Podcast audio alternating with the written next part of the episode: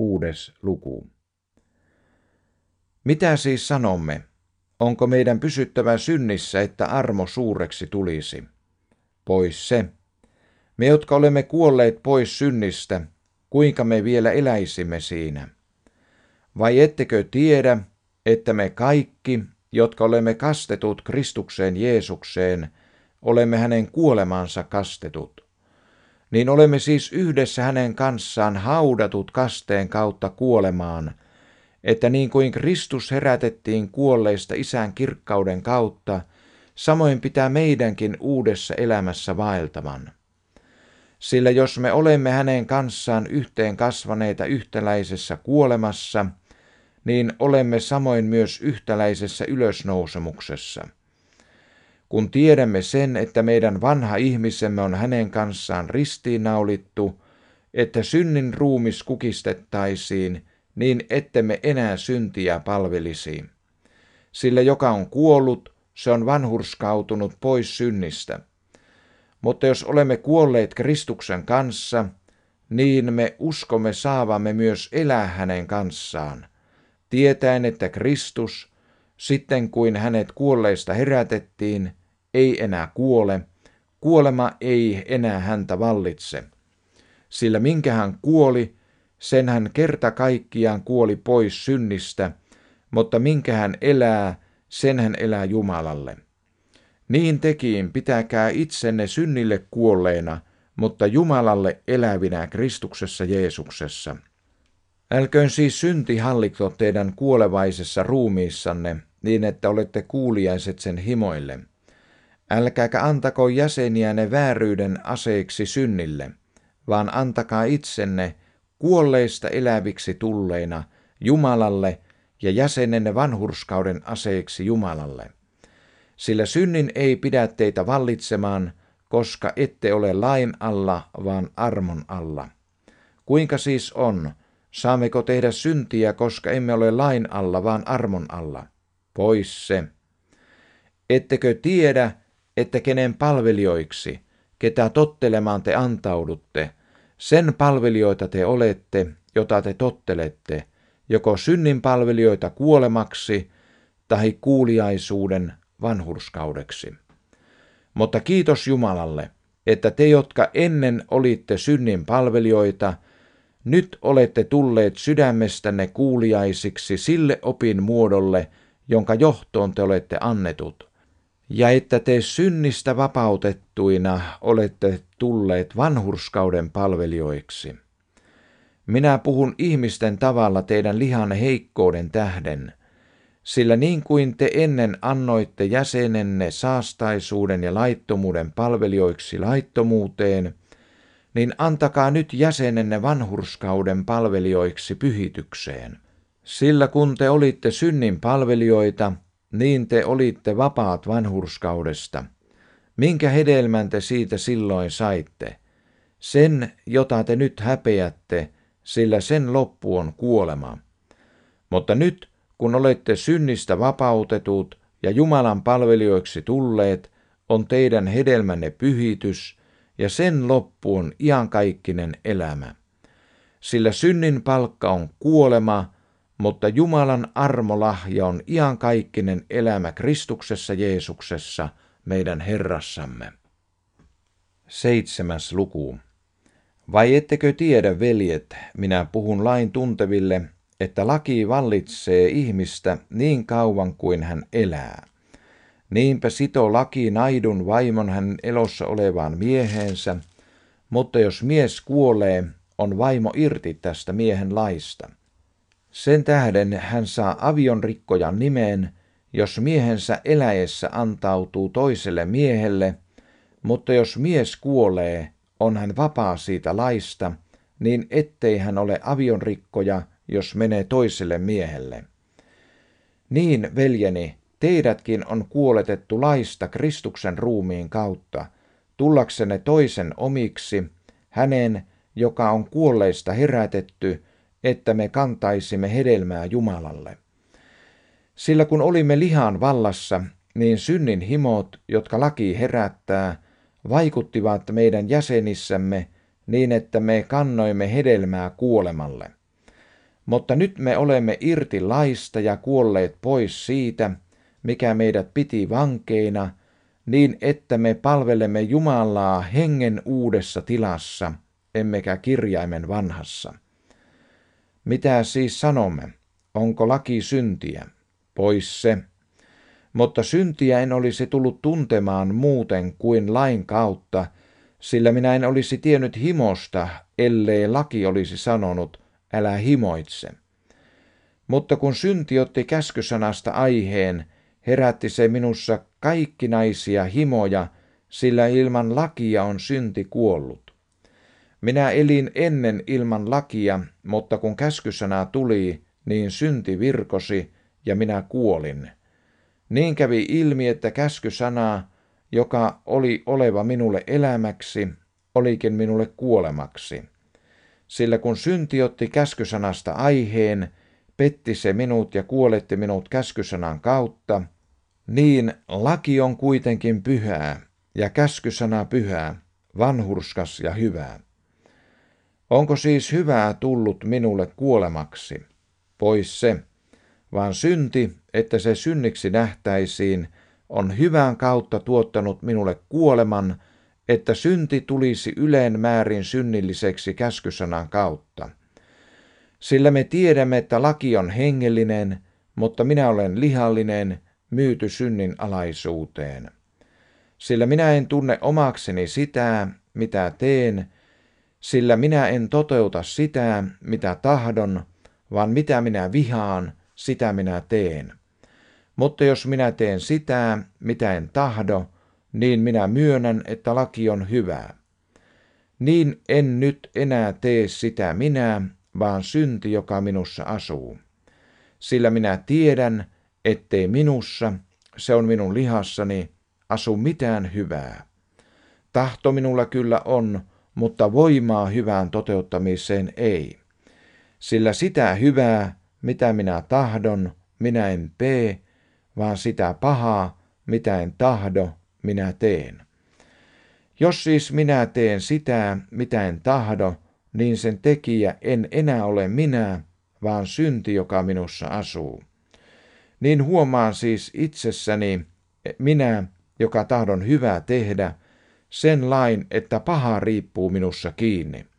Sillä sisäisen ihmiseni puolesta minä ilolla yhdyn Jumalan lakiin, mutta jäsenissäni minä näin toisen lain, joka sotii minun mieleni lakia vastaan ja pitää minut vangittuna synnin laissa, joka minun jäsenissäni on.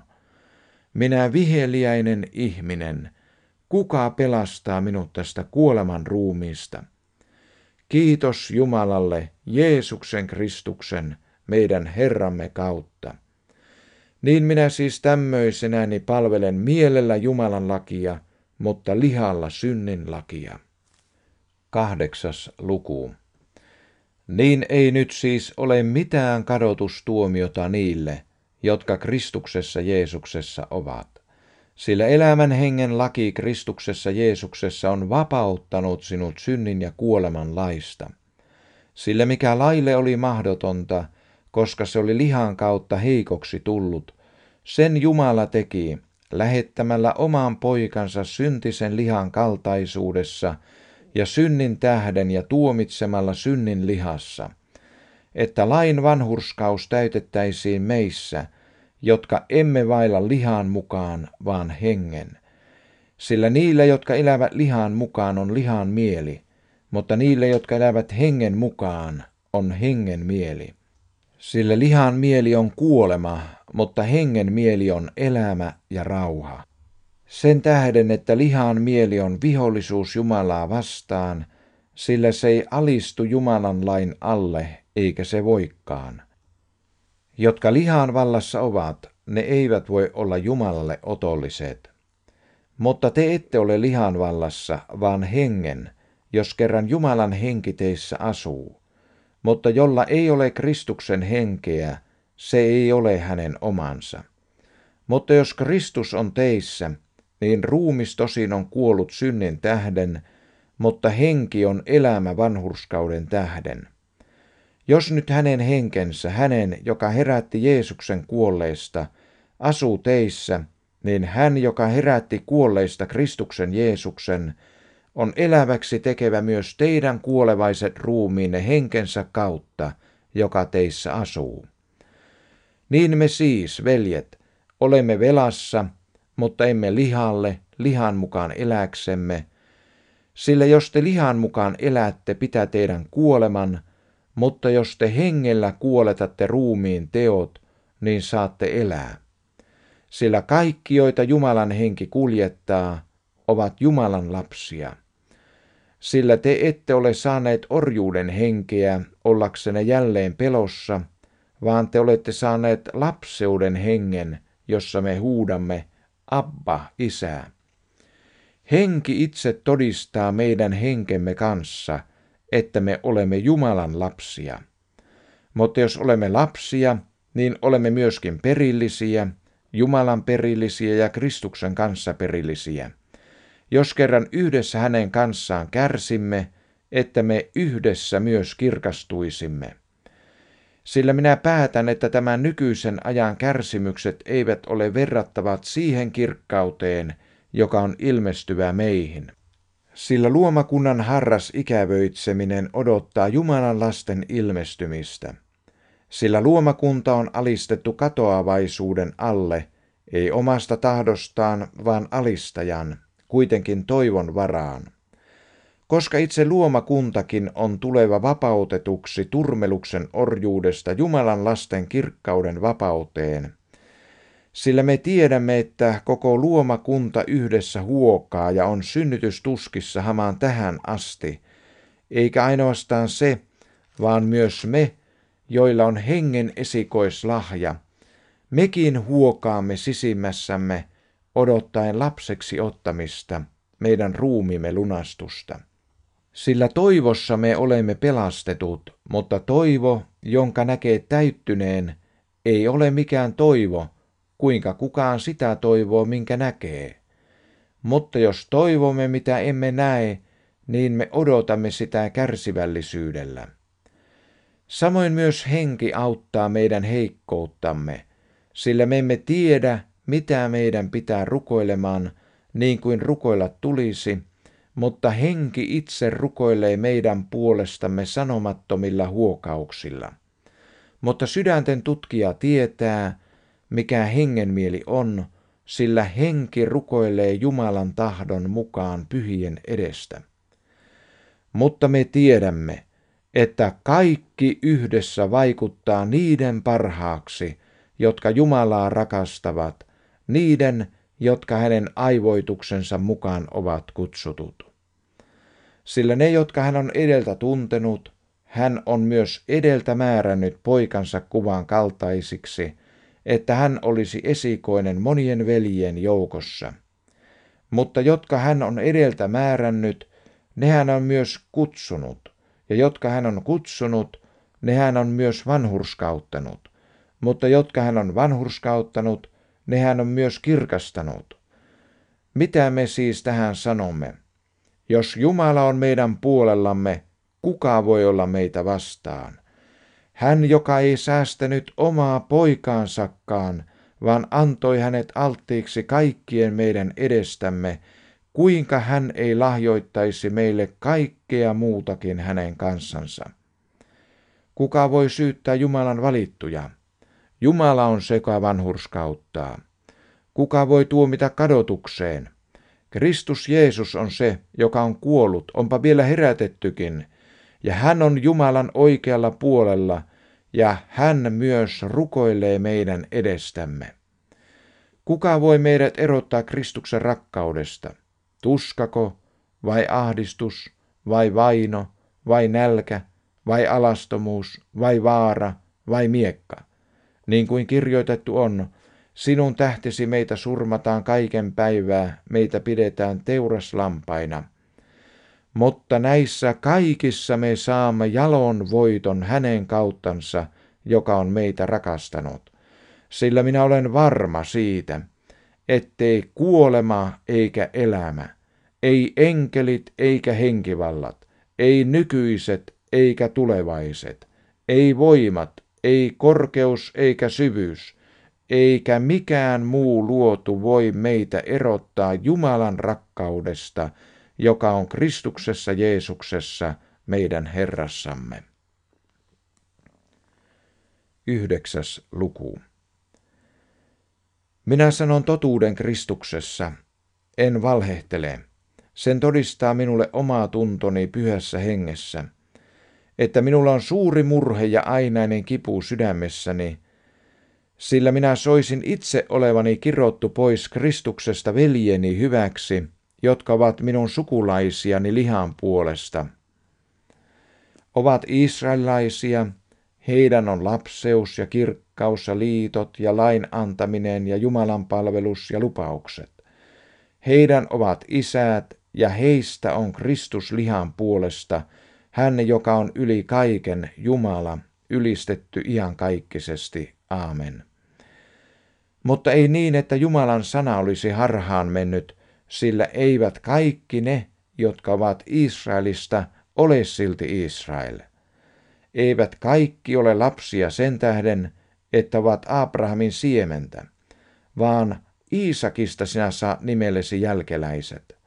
Se on, eivät ne, jotka lihan puolelta ovat lapsia, ole Jumalan lapsia, vaan lupauksen lapset, ne luetaan siemeniksi.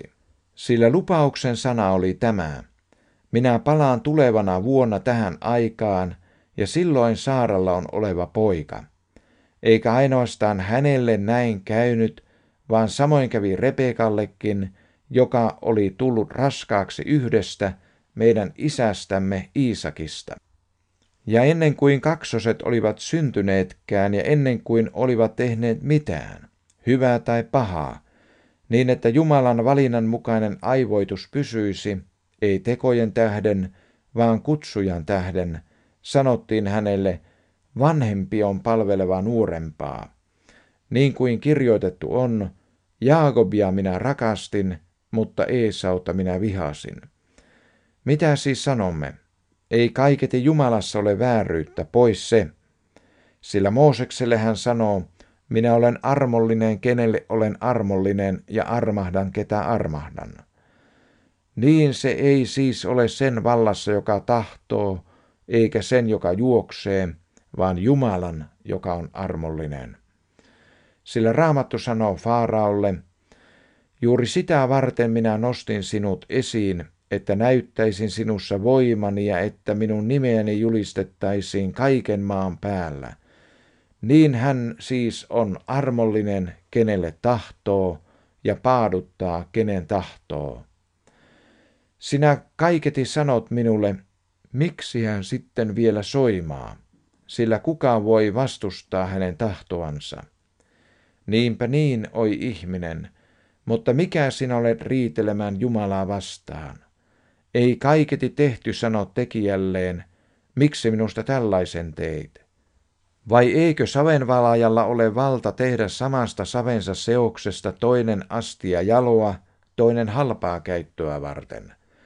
Entä jos Jumala, vaikka hän tahtoo näyttää vihansa ja tehdä voimansa tiettäväksi, on suurella pitkämielisyydellä kärsinyt vihan astioita, jotka ovat valmiit häviöön, ja on tehnyt sen saattaakseen kirkkautensa runsauden ilmi laupeuden astioissa, jotka hän on edeltä valmistanut kirkkauteen.